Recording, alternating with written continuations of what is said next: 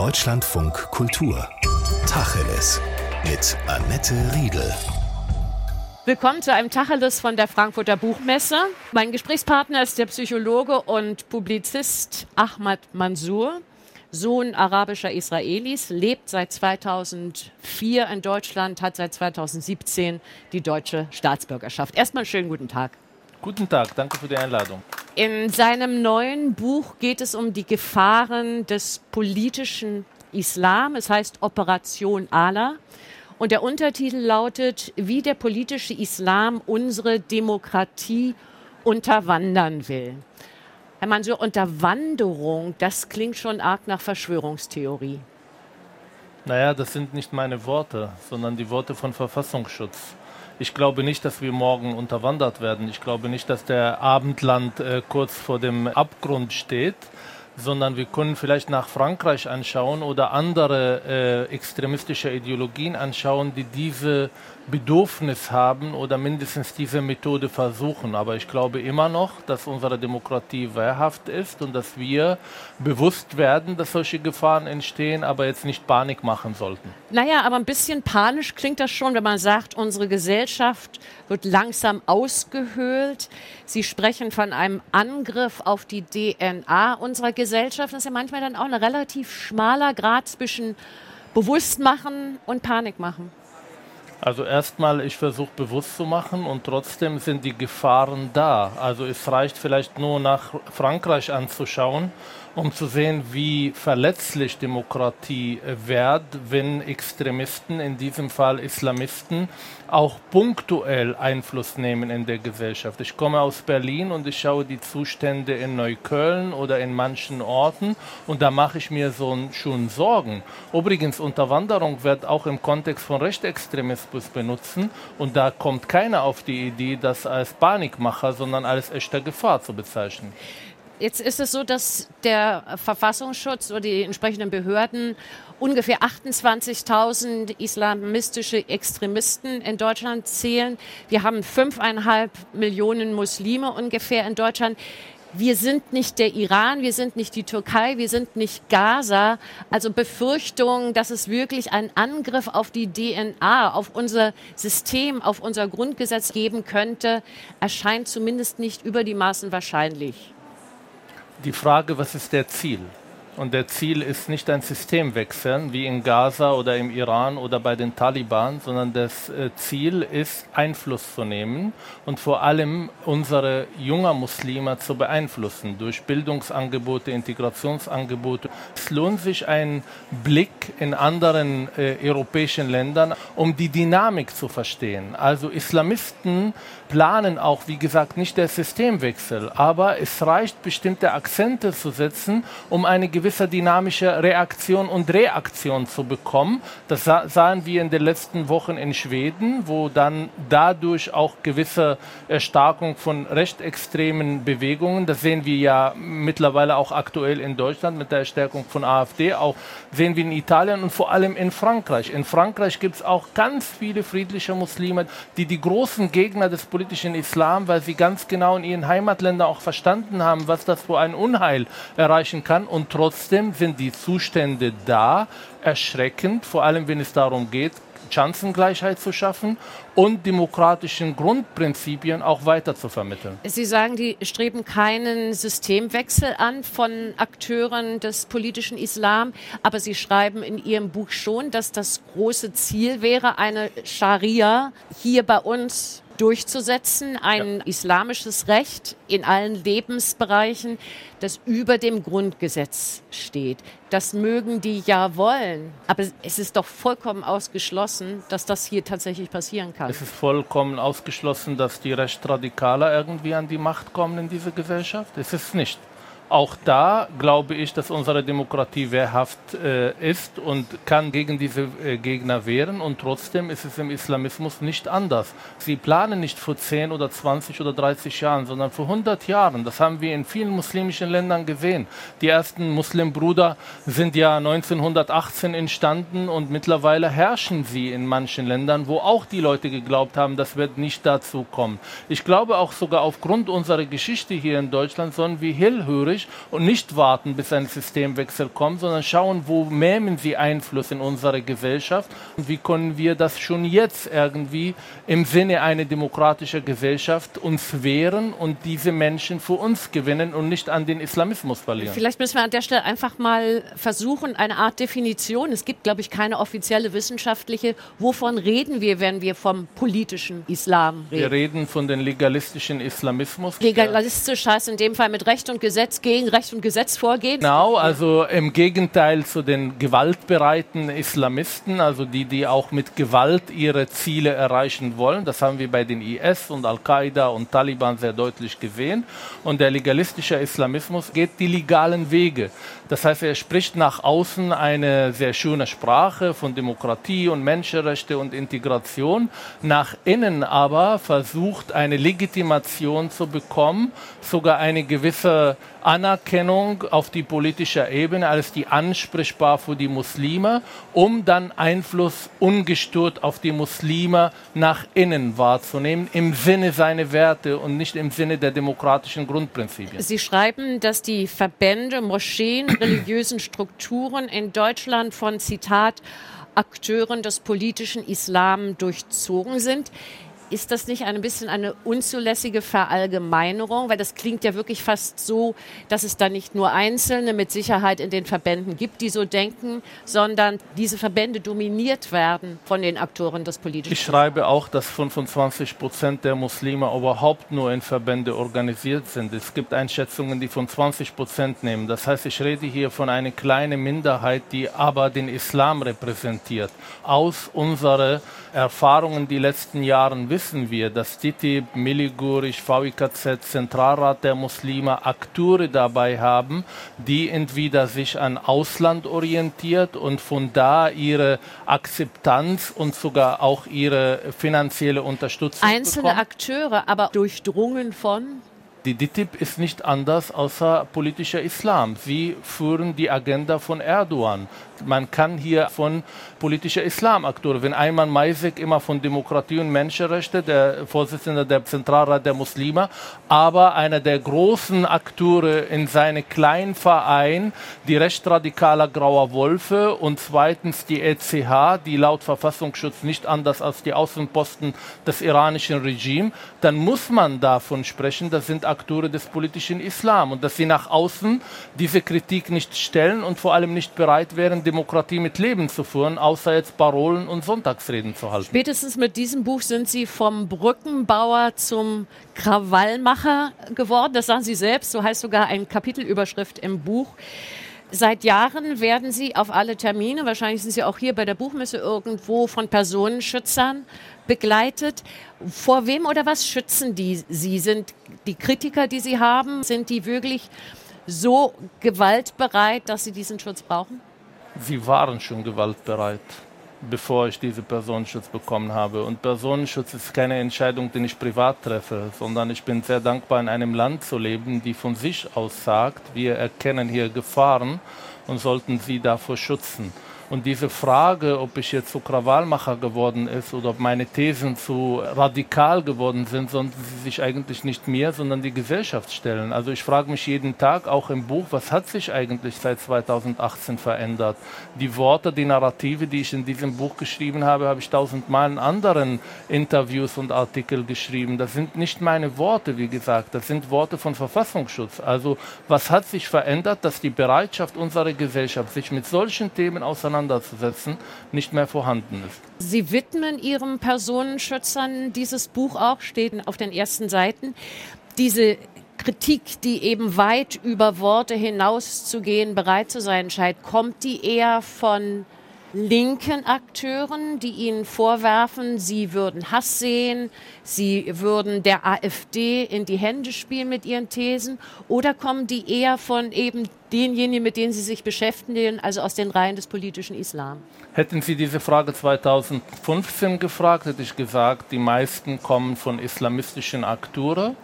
Heute muss ich leider äh, sagen, die kommen von überall Kommt auf das Thema an und auf der Tweet oder auf die Themen, die gerade besetzt werden von mir. Also ich werde von AfD äh, sehr oft übrigens auch kritisiert. Ich halte sie nicht für einen Partner, sondern von Teil des Problems. Ich wurde von islamistischen Akteuren manchmal sogar wie die letzten Tagen koordiniert auch angegriffen. Ähm, es gibt Leute, die dann sozusagen Drohungen aussprechen oder auf der Straße mich angreifen. Es gibt aber auch Wegbereiter, also Leute, die das überhaupt möglich machen durch Diffamierung. Und wenn ich dann über meine Sicht auf Rassismus und Polizei in Deutschland betrachte und das ist abweichend von vielen, vor allem linksradikalen Meinungen, dann wird es auch von denen angegriffen. Richtig ist aber, dass Sie die Kritik der AfD am Islam in Teilen teilen? Ja, ich war zum Beispiel jetzt vor kurzem in Ausschuss eingeladen in Berlin und da habe ich Worte von der AfD gehört, die konnte ich auch unterschreiben. Aber die Frage ist, was bedeutet das? Der Vorwurf lautet, damit Islamophobie befeuern und dass letztendlich diese siamesischen Zwillinge, die extreme Rechte auf der einen Seite und der politische Islam auf der anderen Seite, sich gegenseitig bedingen und verstärken und sie ein Akteur dabei sind. Naja, die Frage ist, äh, was machen wir jetzt damit, wenn ich jetzt nicht mehr rede, wenn alle Islamkritiker, was ich mich nicht dazu zähle, aufhören zu reden, sind diese Probleme dann weg? Wird die AfD dann schwächen? Oder weil unsere Gesellschaft nicht mehr bereit ist, diese Themen sachlich und differenziert zu besitzen, besitzt das die AfD, wird dadurch auch Krisen gewinnen in unserer Gesellschaft. Das ist genau das, was in Schweden passiert. Die Mitte der Gesellschaft war nicht bereit, diese Themen zu besitzen. Das ist genau das, was ich versuche. Und da, wo Vakuum entsteht, wird es besetzt. Natürlich halte ich die AfD für Teil des Problems. Ich glaube nicht, dass sie Interesse haben an einer Lösung. Ich glaube, dass sie solche Themen nur besitzen, um Angst und politischer Kapital dafür zu schlagen. Sie sind nicht mein Partner. Aber ich muss sie nicht permanent ablehnen, aber widersprechen, wenn sie Themen besitzen, die leider die CDU, SPD und Grüne nicht bereit zu besitzen.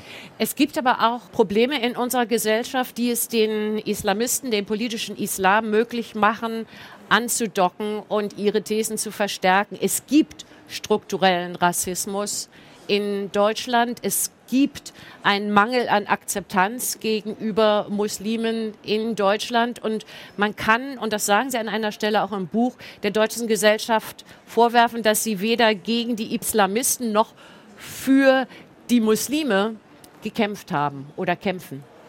Naja, wenn wir die Muslime als gleichberechtigte Bürger und Bürgerinnen in diesem Land wahrnehmen, dann geht es darum, diese Menschen auch äh, als alle anderen in unserer Gesellschaft wahrzunehmen. Das heißt, ihre Pflichten und ihre Rechten auch ansprechen. Und ich habe das Gefühl, dass auf der recht radikaler Ecke Leute gibt, die nur das Thema Islamismus besetzen, wenn es ihnen politisch passt. Und auf die linke Ecke gibt es Leute, die einfach uns als Kuscheltiere betrachten, die man uns von Kritik schützen soll soll. Ich wünsche mir eine Gesellschaft, die die Muslime als Teil dieser Gesellschaft betrachtet und da, wo Probleme entstehen, Probleme ansprechen und da, wo Unrecht getan, auch diese Unrecht anzusprechen. Und Diskriminierung und Rassismus baut sich ab nur wenn wir bereit sind, uns gegenseitig zu begegnen auf Augenhöhe. Jetzt hat in der vorigen Woche Freitag in Köln erstmals in der zentralen Moschee der Muezzin zum Gebet gerufen. Fünf Minuten in der Mittagszeit mit einer gedämpften Lautstärke auf den Freitagmittag begrenzt. Die Bürgermeisterin von Köln, Henriette Reker, hat gesagt, es ist ein Zeichen des Respekts und der gegenseitigen Akzeptanz der jeweiligen Religion. Sie haben das aber schon in einer ersten Reaktion kritisiert. Warum? Aus drei Gründen. Erstens, dieser Moazin-Ruf fand in der zentralen Moschee in Köln, die von DITIB betrieben wird, die von äh, Erdogan höchstpersönlich veröffentlicht wird, die in den letzten Jahren nicht bekannt geworden durch äh, freie Religionsausübung, sondern durch Unterdrückung von Gegnern von Erdogan und Spionage gegen diejenigen, die man äh, verantwortlich für den Putsch gemacht hat. Aber daran haben. ändern die fünf Minuten Moazin-Ruf ja nicht. Es geht um Legitimation und Anerkennung und es geht darum zu widersprechen, was die Bürgermeister Bürgermeisterin meinte, das ist ein Ort, wo Religionsfreiheit stattfindet.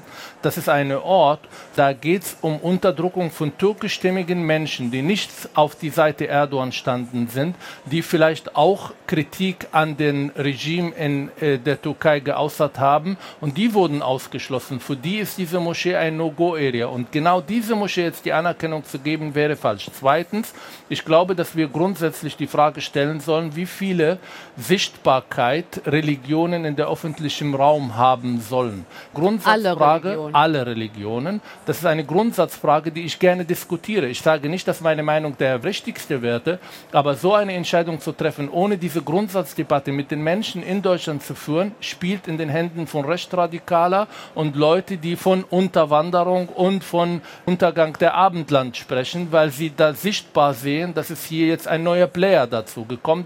Und drittens, als Moslem, und ich bin nicht der Einzige, der sagte, was wir in Deutschland schätzen gelernt haben, ist die Tatsache, dass unsere Religiosität im Gegenteil zu unseren Heimatländern eine private Angelegenheit geworden ist und dass wir nicht fünfmal oder einmal in der Woche, vor allem von Akteuren des politischen Islam, erinnert werden, dass wir Pflichten oh gut, haben. Die Kirchenglocken läuten jeden Tag mehrmals. Ja, aber die Kirchen läuten seit tausend von Jahren in diesem Land. Und das stört mich am Sonntagmorgen um 10 Uhr, wenn ich dann weiter schlafen will. Ähm, aber ich bin zu dieser Gesellschaft dazugekommen und jetzt gibt es ein neuer Player, der dazukommen will. Und das ist eine Grundsatzdebatte wert, die wir führen sollen. Sie hören Tacheles von der Frankfurter Buchmesse mit dem Psychologen und Publizisten Ahmad Mansour. Wir diskutieren über sein neues Buch Operation Ala, wie der politische Islam unsere Demokratie unterwandern will. Im Buch gibt es dann weiter hinten auch ganz konkrete Handlungsaufforderungen an die deutsche Politik. Sie fordern unter anderem den demokratischen Rechtsstaat auf, Zitat, Islamismus tabufrei, entschlossen und ohne falsche Kompromisse zu bekämpfen. Und zunächst müsse es, sagen Sie, einen differenzierten, lösungsorientierten Ansatz für eine echte Debatte geben, bei dem kein Thema ausgeklammert werden dürfte. Was heißt in diesem Zusammenhang lösungsorientiert? Das bedeutet, wir sollten schneller sein als die Islamisten. Wir müssen um jeden Menschen diese Gesellschaft kämpfen. Wie? Indem wir unsere Werte, die übrigens die Werte sind, die Menschen dazu bewegt und bewegt bis heute nach Europa zu kommen, um Sicherheit, Freiheit und Wohlstand zu haben. Und zu diesem Gesamtpaket gehört auch natürlich die Fähigkeit, mündig zu sein, mündig mit der Religion umzugehen, kritisch zu hinterfragen und auch natürlich zur Religionsfreiheit gehört auch die Freiheit von Religion und die Freiheit, Religion zu kritisieren und vor allem Ausprägungen, die extremistisch sind, anzusprechen, zu benennen und vor allem auch demokratisch zu bekämpfen, indem wir die Menschen die Grundwerte dieser Gesellschaft weitergeben. Nun gibt es ja ein Format, was seit über 15 Jahren versucht, lösungsorientiert miteinander zu reden. Das ist die Deutsche Islamkonferenz. Ich sehe an Ihrem Gesicht, dass Sie sie nicht über die Maßen schätzen. Aber es gibt Vertreter von allen möglichen Bereichen, Initiativen, Vereinen, auch außerhalb der traditionellen Moscheenstrukturen und auch Individuen. Und es ist der Versuch, alle Themen, die wesentlichen, anzusprechen in einem Dialog. Das ist doch an sich erstmal richtig. Absolut. Ich gehöre auch dazu übrigens. Aber? Zwei Sachen.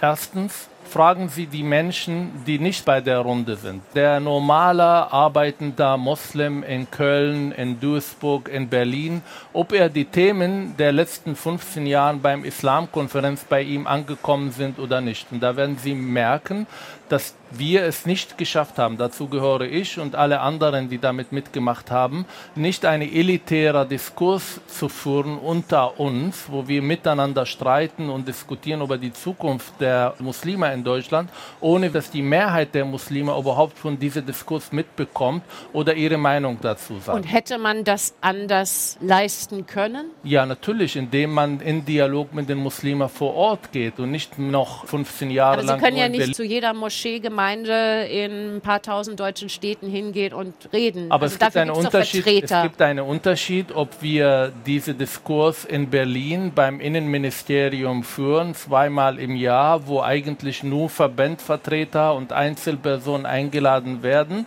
oder daneben auch den Versuch, wir werden nicht die 5 Millionen erreichen, aber der Versuch, diese Menschen zu erreichen, indem man in sozialen Medien Kampagnen führt, indem man in den Moscheen geht, indem man vor Ort, da wo die Leute sind, das zum Thema macht, diskutiert. Ich bin täglich in Schulen und ich merke, dass wir eine Generation von Muslimen haben, die wirklich politisch interessiert sind. Sie wollen diskutieren. Sie haben eine Meinung, aber sie werden nicht mit einbezogen. Nicht in der Schule, nicht beim Islamkonferenz und leider auch nicht in den Moscheen, wo die meisten Imame, Leute, die aus der Türkei oder woanders vor ein paar Jahren kommen, ohne wirklich die Welten dieser Jugendlichen zu kennen und Antworten auf die Fragen zu haben, die diese Jugendliche tagtäglich beschäftigen. Und deshalb ist ja auch eine weitere ihrer Handlungsaufforderungen, dass die Finanzierung von islamischen Strukturen, Gemeinden, Unterricht ähm, an den Unis letztendlich auch so verändert werden müssen,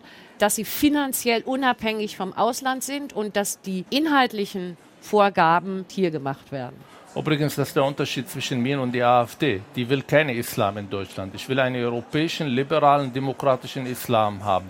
Und die Ist-Zustand, die wir gerade haben, ist es so, dass wenn ich jetzt einen Verband oder eine Moschee bauen will, der Staat äh, äh, mir sagt, wir sind säkular, wir dürfen uns nicht einmischen. Das heißt, entweder suche ich die Gelder hier in Deutschland oder ich gehe in Katar, Saudi-Arabien, die Türkei und kriege genug Geld. So sind die meisten Moscheen in Deutschland gebaut. Das ist keine äh, Zeichen von Anerkennung und Ankommen. Da merken wir in den letzten Jahren, dass viele dieser Verbände sich an den Regimes vor Ort orientieren und keine demokratische Wertekanon mit sich bringen. Wenn wir uns unabhängig machen wollen, dann müssen wir über Moscheesteuer reden. Das heißt, das, was analog zur Kirchensteuer? Analog zur Kirchensteuer, auch wenn ich das nicht perfekt finde, die wird aber ja auch so heftig die Realität. kritisiert. Zu Recht, zu Recht. Aber die Frage ist, wie können wir einen Islam in Deutschland etablieren, der unabhängig von dem Ausland ist?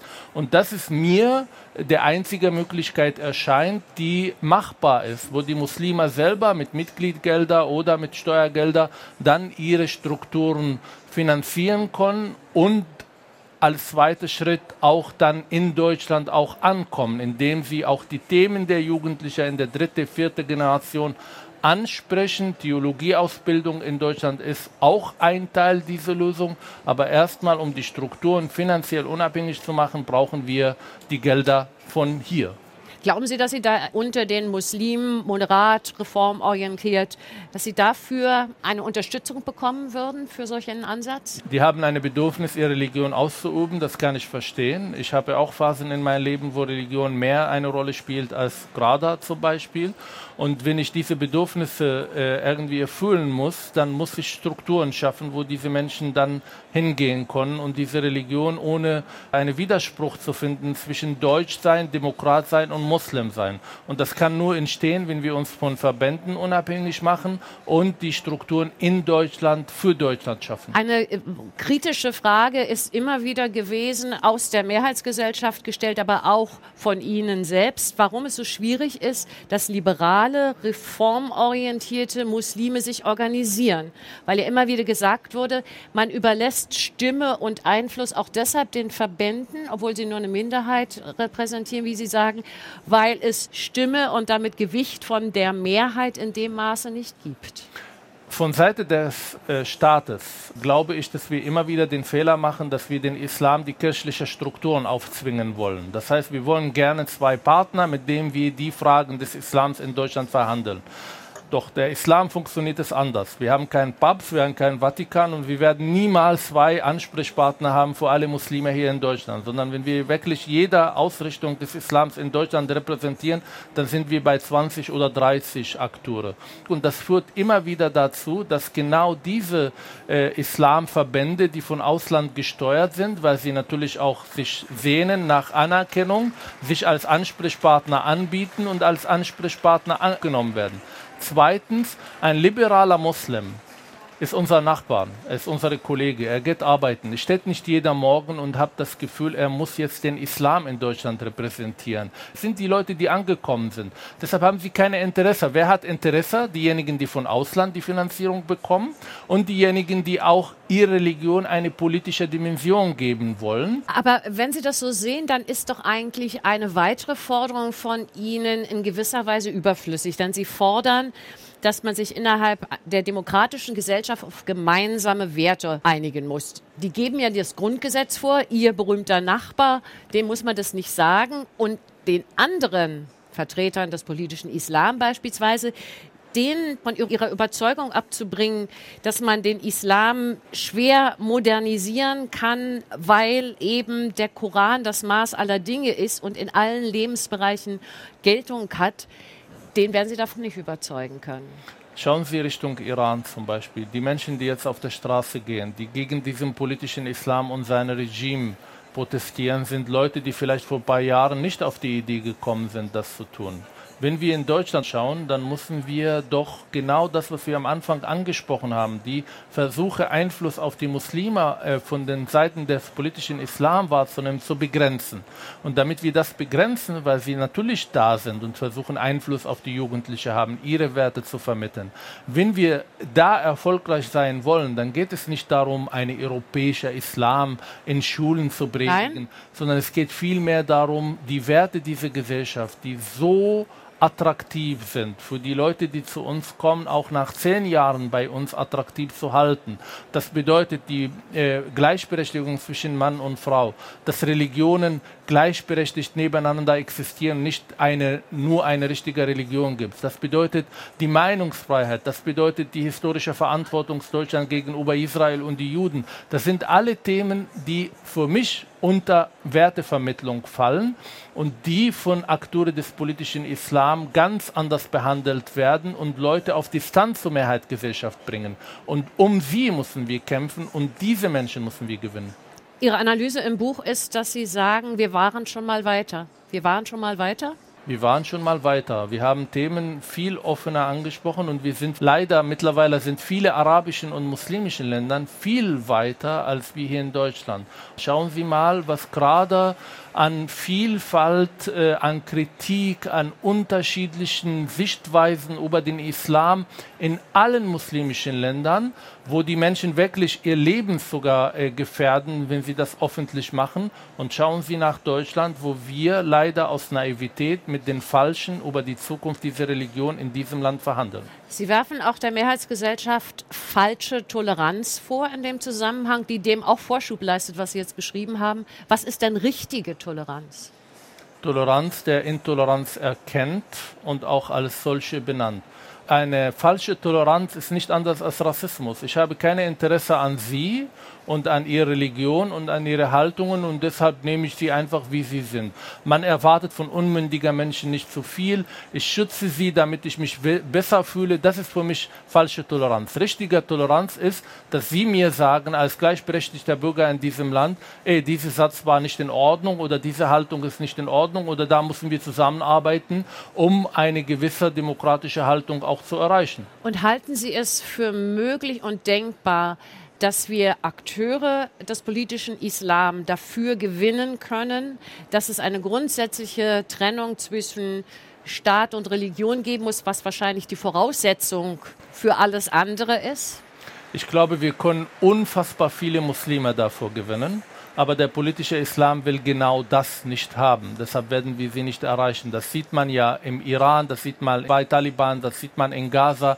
Da, wo der politische Islam an die Macht kommt, schafft er die Demokratie ab, schafft die Säkularität ab, baut ein System, die, was er meinte, religiös-theologische Haltungen, äh, ihre Regeln und Gesetze schöpfen. Um das zu verhindern, müssen wir die Muslime für die Menschenrechte, für die Grundprinzipien dieser Gesellschaft gewinnen. Solange wir das nicht schaffen und werden Parallelgesellschaften existieren. Sie nennen das auch selber so, die Schönbohms und Sarrazins dieser Welt, also ehemalige CDU-Politiker und der SPD-Politiker, mit ihrem darüber reden, dass wir hier in Parallelgesellschaften leben, hatten sie letztendlich recht. Was ist problematisch an Parallelgesellschaften?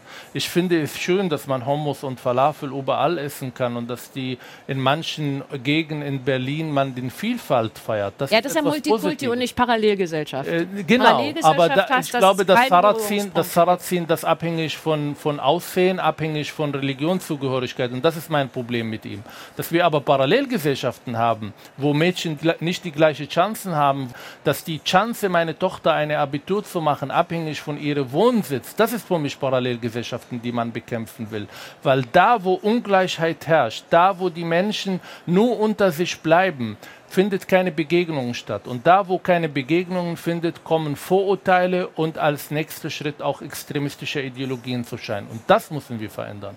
Sagt der Psychologe und Publizist Ahmad Mansour. Vielen Dank. Gerne.